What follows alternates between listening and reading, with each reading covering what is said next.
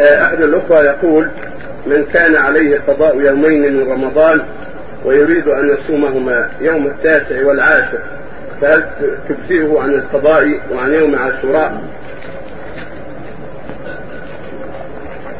لا شك أن قضاء الصوم الواجب أهم من النوافل فإذا كان الإنسان أيام من رمضان أو أيام منذورة أو كفارات فهي أهم من النافلة.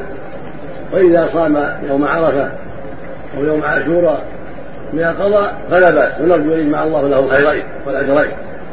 إذا كان لم يمنعه من صوم يوم عاشوراء إلا قضاء اليوم الذي عليه الأيام الذي عليه فيرجى له فضل هذا وهذا. نعم.